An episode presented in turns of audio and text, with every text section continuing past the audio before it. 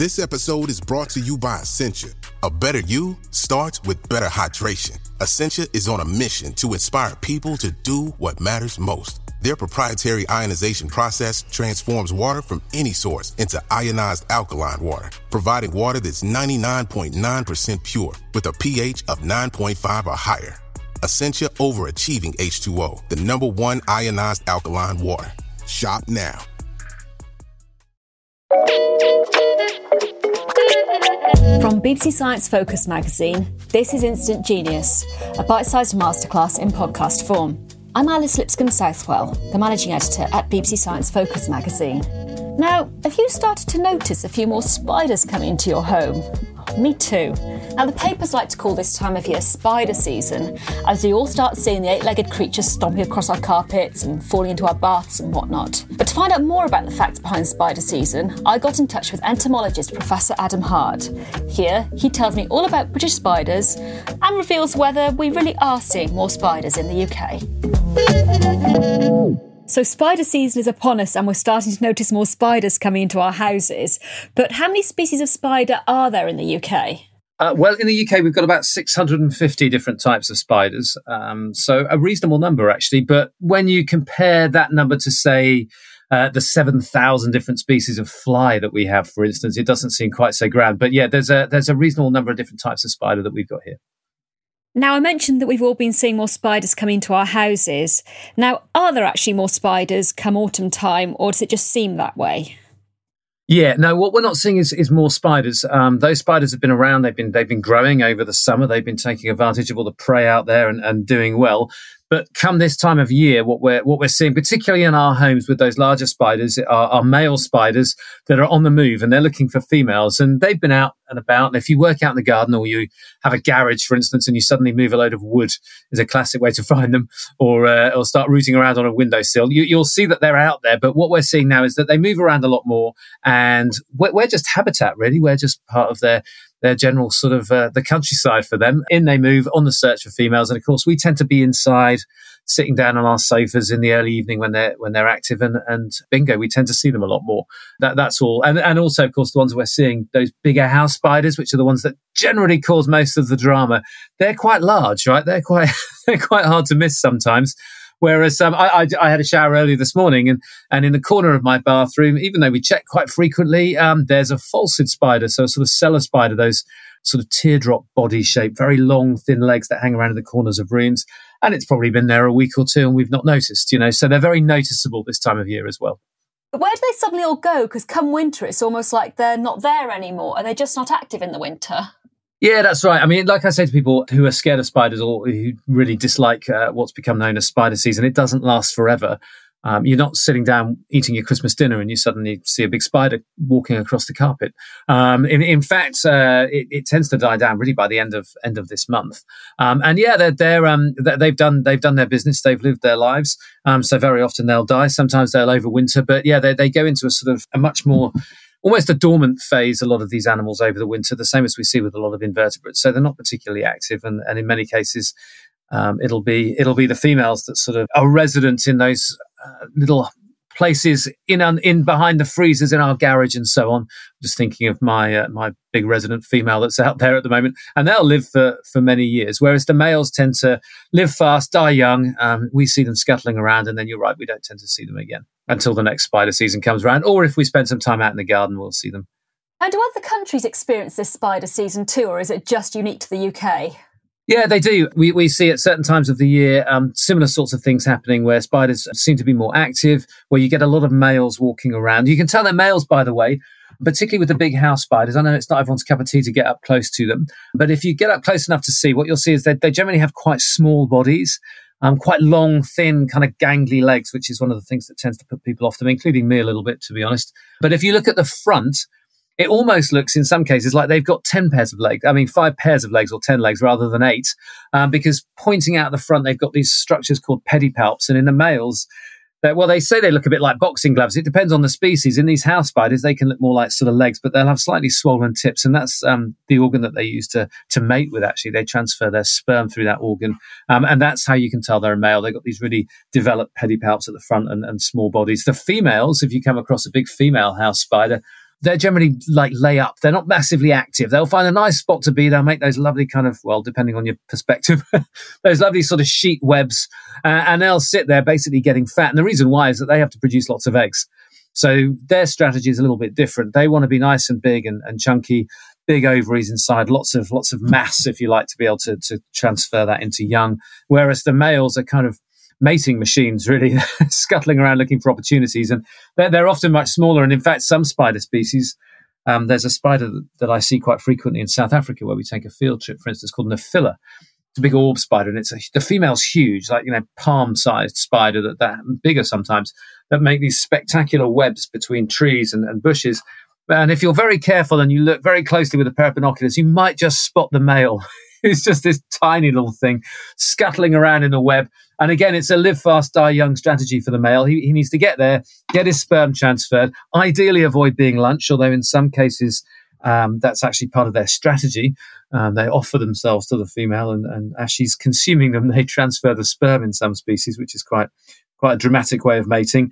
Um, and they move on, and you know, I mean, really, I guess I guess the overarching thing with spiders is that whether we like them or loathe them, and some people are really don't like them. They do have really fascinating lives. They're incredible, incredible creatures, and they've got all kinds of interesting stories going on. I mentioned house spiders, some of the biggest ones we're likely to see, but what other species are likely to come into our homes? Yeah, so there's a handful of spiders that we call the house spiders, and they all look pretty similar. They're in two different um, genera, and they're quite hard to identify actually between species. And in some cases, I think you have to be digging around and getting the genitals out and stuff under a microscope. So some of them can be quite tricky to ID, but, but there's a sort of handful of those. They're the ones that they're the big leggy males you see wandering around the carpet that cause everyone to have a bit of a jump. The, the classic autumn kind of house spider, as well as those, the, the spider we most probably commonly see um, is what's called a cellar spider, which are the ones I mentioned earlier, the sort of teardrop shaped, very long, leggy spiders that hang around in the corner.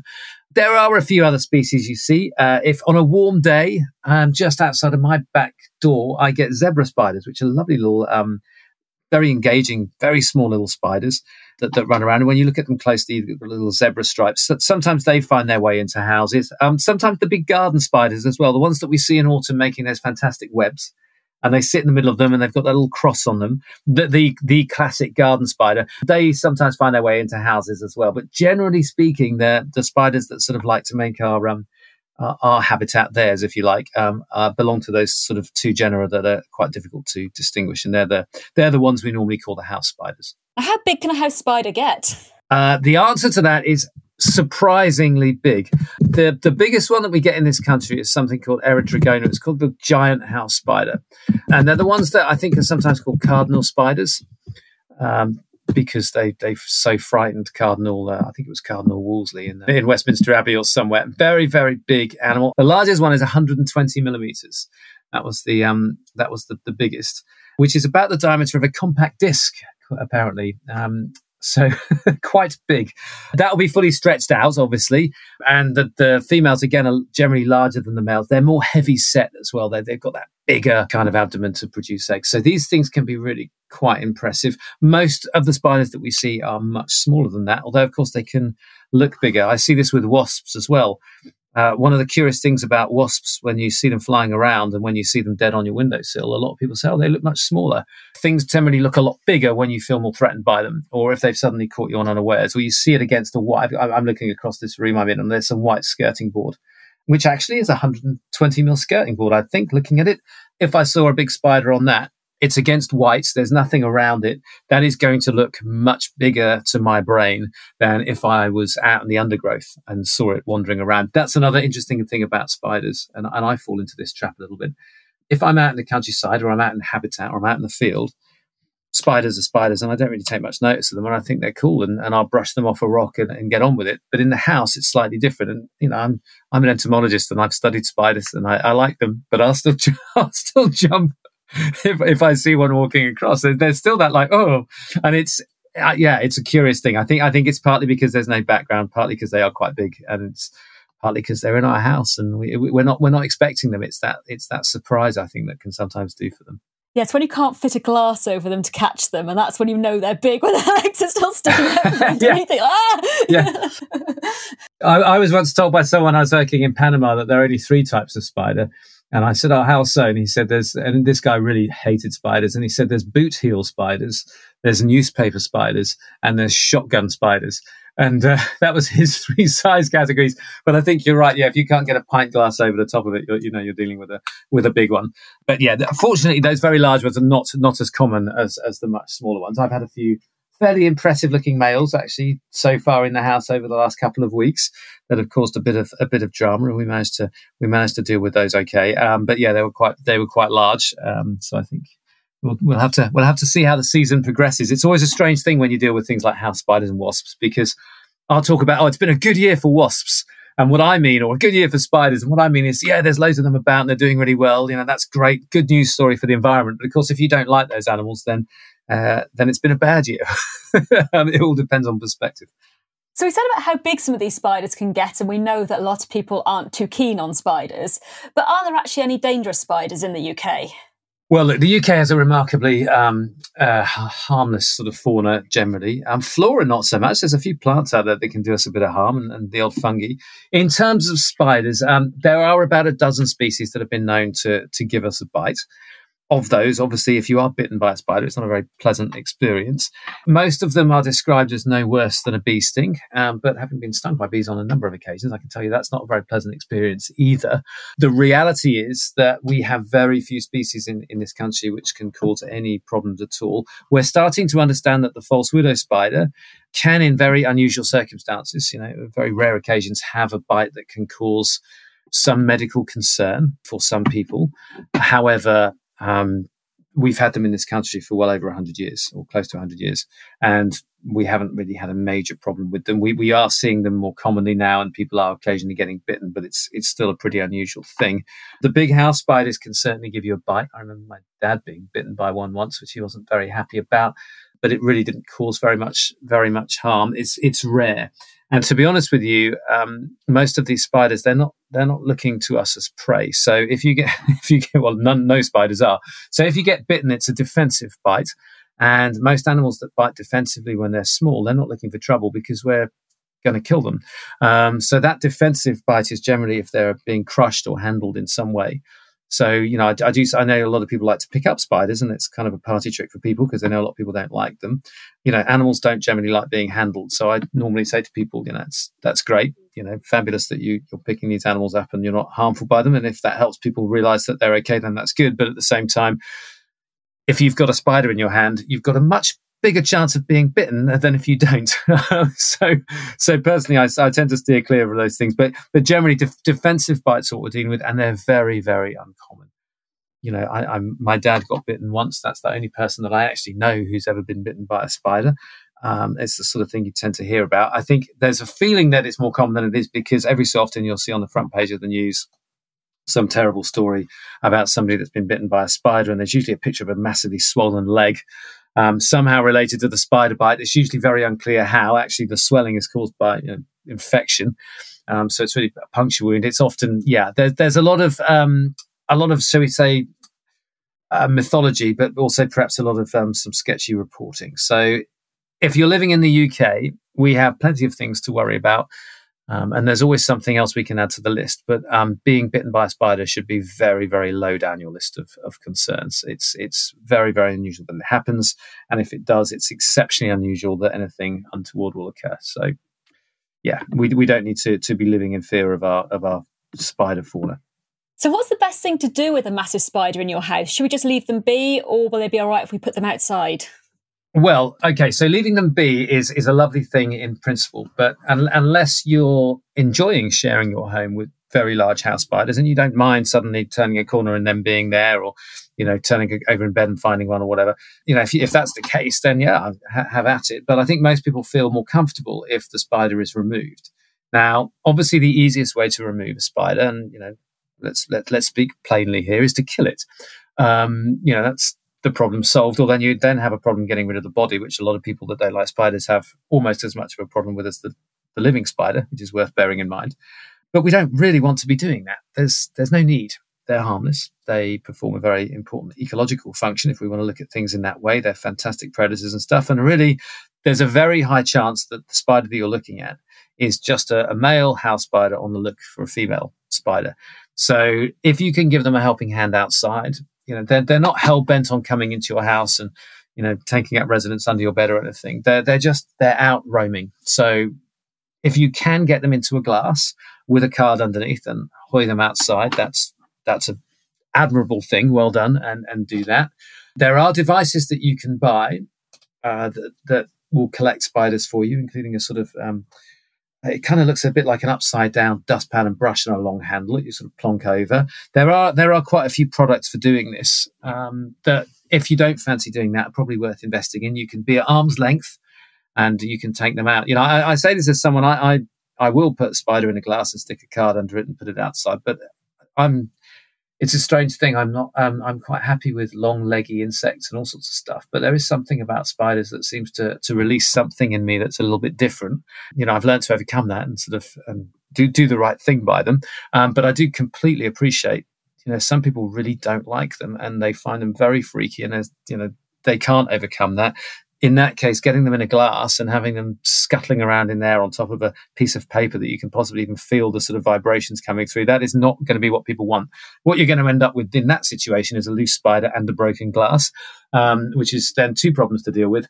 Um, so yeah, I would, I would, if you're in that situation, but you know, you, you want to do the right thing by them, and that's what we should be doing. Then, then look into perhaps some of these sort of spider products that you can get, uh, and just have it, have it available, so you know where it is right? And if you if you do find a spider, get it in. If there's someone else in the house, because there's another bit of advice I have. I've been trying to tell my children this. There's a spider in the house, and it's like, where is it? I don't know. I came down to tell you, and it's like, there's two of you. One of you keep an eye on the spider. One of you come come and come and get help. Because what will happen most of the time is there'll be a bit of a commotion. The spiders can see they've got you know good vision and so on and senses. They'll they'll scuttle away and try and try and hide. And in houses, that means scuttling under something or behind something and nine times out of ten there'll be something you can't move or whatever, and, and you've lost the spider, and then you've got that that sense that you're sharing a house with this big spider. So, you know, come up with a bit of a spider protocol this time of the year. If this is a problem for you, what are you going to do if you find one? If there's someone else in the house, have your spider removal tool, and you can turn a, a drama into a fairly short-lived, um, a short-lived thing, and get your spider outside. That's that's my advice. But easier said than done. I know. You know, sometimes it's difficult. Well, I suppose the classic thing is you get the spider in the bath. Now, can they climb up the plug hole? No. And when you look at, at the dimensions of the plug hole, I mean, I'm, I'm involved in some home improvements and an extension at the moment. So I'm developing a much greater understanding of how plumbing and things work than I had before.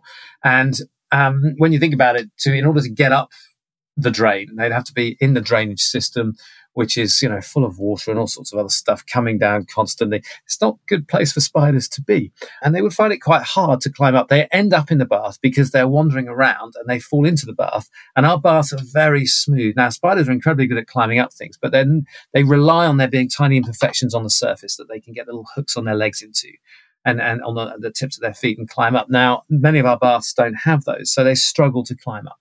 So that's why they've ended up in the bath. They basically got in there and they can't get out. Some people recommend, I believe you can even buy a little spider ladder. Um, you don't need that. Just a, piece of string or something like dangling down that gives them a grip. I, I, saw a spider here a couple of weeks ago that was climbing up a piece of string that was hanging down from something. And it was sort of half on the string and half on the wall. And it was using the string as a bit of perch. It was quite interesting to watch, actually. Um, so you just need something that, that can get them out. Um, but again, some people prefer that when they come in the morning, they find one in the bath and they can remove it because then they know that there was a spider in there, but it's now outside rather than not knowing whether. so there's there's a very strange, well, not very strange. There's just a kind of interesting psychology involved with a lot of the sort of phobias and things around spiders. So it, it all depends on what you want to do. But yeah, you can certainly leave something in, in your bath to help them out if that's what you want. So, if you're scared of spiders and you do want to stop them coming in, do any of those folk myths work? You know, like conkers, essential oils, or not? Yeah, and, and, there's all kinds of ones. I, I went to um, uh, Istanbul a while ago and noticed that there was an ostrich egg hanging up in. Um, it was in. Um, I think I was in the uh, the big mosque. I can't remember its name now. And yeah, there was an ostrich egg there, and, and my de facto brother-in-law at the time was was a tour guide so i asked him about it and apparently that was there to keep spiders out and stuff. So it seems that there's lots of lots of these around. The royal society of chemistry in conjunction with a load of school children a few years ago did a effectively a citizen science experiment where they got schools to test. They they got them to catch spiders and put them in very elegant system really. Put them in a choice chamber with conkers and without conkers and just find out you know do the spiders avoid the areas with conkers? And the the absolute and completely uh, damning evidence was that, that, if anything, I believe there was a slight preference for conkers. I can't remember now, but they certainly don't show an aversion to them. Um, so yeah, I, I think what happens is it's interesting. This time of the year, we get spiders around, and then come about October, we start getting the conkers coming down. And at that point, we don't generally see the spiders around so often. Uh, it, there's a there's a sort of a die off, if you like, of spider sightings because the males have done what they need to do. The females are getting ready for the winter, and they're not they're not being active anymore. And we saw that when we did our citizen science study of, of house spiders. We see this very steep decay curve dropping off towards the end of, of, September. And I think it's just one of those coincident things that people notice there are spiders around and then they notice there are conkers around. So I, th- I think that's what's happening at this time of year. I think we're seeing this decay of house spiders uh, around sort of late September time, early October, and then we're seeing the conkers developing and being around. And we tend to, we like seeing patterns, right? We like seeing one thing causing another. And I think that's possibly what's happened with that. So yeah, there's lots of different types of uh, myths around or, or folklore around about keeping them out. The ones that have been tested don't seem to have any effect. But if you've got some ancient family recipe that you like to spray around this time of year and it works for you, then then great. And also you might be onto something, right? There, there, there, may well be something out there that causes them to to be repelled. But so far, unfortunately, we don't seem to have found anything too reliable. We'll give it. We'll, we'll keep trying. I know you touched on it earlier. You said that from an ecological perspective, spiders are really important. They're big predators, they eat insects and things like that. But in general, are spiders in decline or are they doing pretty well? Well, this is one of those questions that's very difficult to answer. And one of the reasons why is that we're not doing a huge amount of surveying of so many different types of invertebrates. Um, and spiders generally are quite low down the list. Um, there's not huge numbers of people studying them. So it's difficult to say um, in many cases. Uh, spiders, they're predators and they rely therefore on prey abundance. And many of their prey will be insects. So if we are seeing, as we are in some areas, declines in certain types of insects, if those insects are the prey of spiders, then it makes sense, certainly ecologically, for there to be some knock on effects. So this, the simple answer to the question is we don't really have the data to be able to say in many cases. But the more um, complex answer is there's no reason to assume that, that they wouldn't necessarily be suffering slightly if we see their prey uh, uh, prey organisms suffering. But some of these interactions can be very complex, and ecology is really um, straightforward in terms of only one thing going on. Um, on top of that, you've got differences in seasonality. For example, you'll have um, differences in weather, um, all sorts of other things that can cause annual changes. So, as with all of these things, when we're trying to see long term patterns, what we need is, is long term data. Um, and there will be a few studies of long term spider abundance around the world. I know there's one going on in Australia at the moment that shows the importance of urban environments for spiders, for instance. So we are developing more of a picture, uh, but at the moment it's not it's not sort of possible to give a simple answer to are they doing well or are they are they not. Um, but yeah, um, gut feeling has to be that that if um, if their prey are not doing so well. Um, then they then they're likely struggling too, and and of course on top of that we are changing the habitat as we go. We like to remove hedges that spiders like to be in. We make our houses much less friendly for different species. We clear out our outhouses. We change the structure of our gardens, for example, um, with different types of, of construction techniques and different types of flooring, you know, fake grass and, and sort of lots of concrete work and things, which doesn't necessarily encourage a, a diversity of all types of different organisms, and spiders would be included in that too. Um, so, yeah, overall, we, we need more data, but but my my gut feeling is that, that they will be struggling a little bit as well. Thank you for listening to this episode of Instant Genius. That was Professor Adam Hart, an entomologist and science communicator from the University of Gloucester. The latest issue of BBC Science Focus magazine is out now. Pick up a copy in store or visit sciencefocus.com.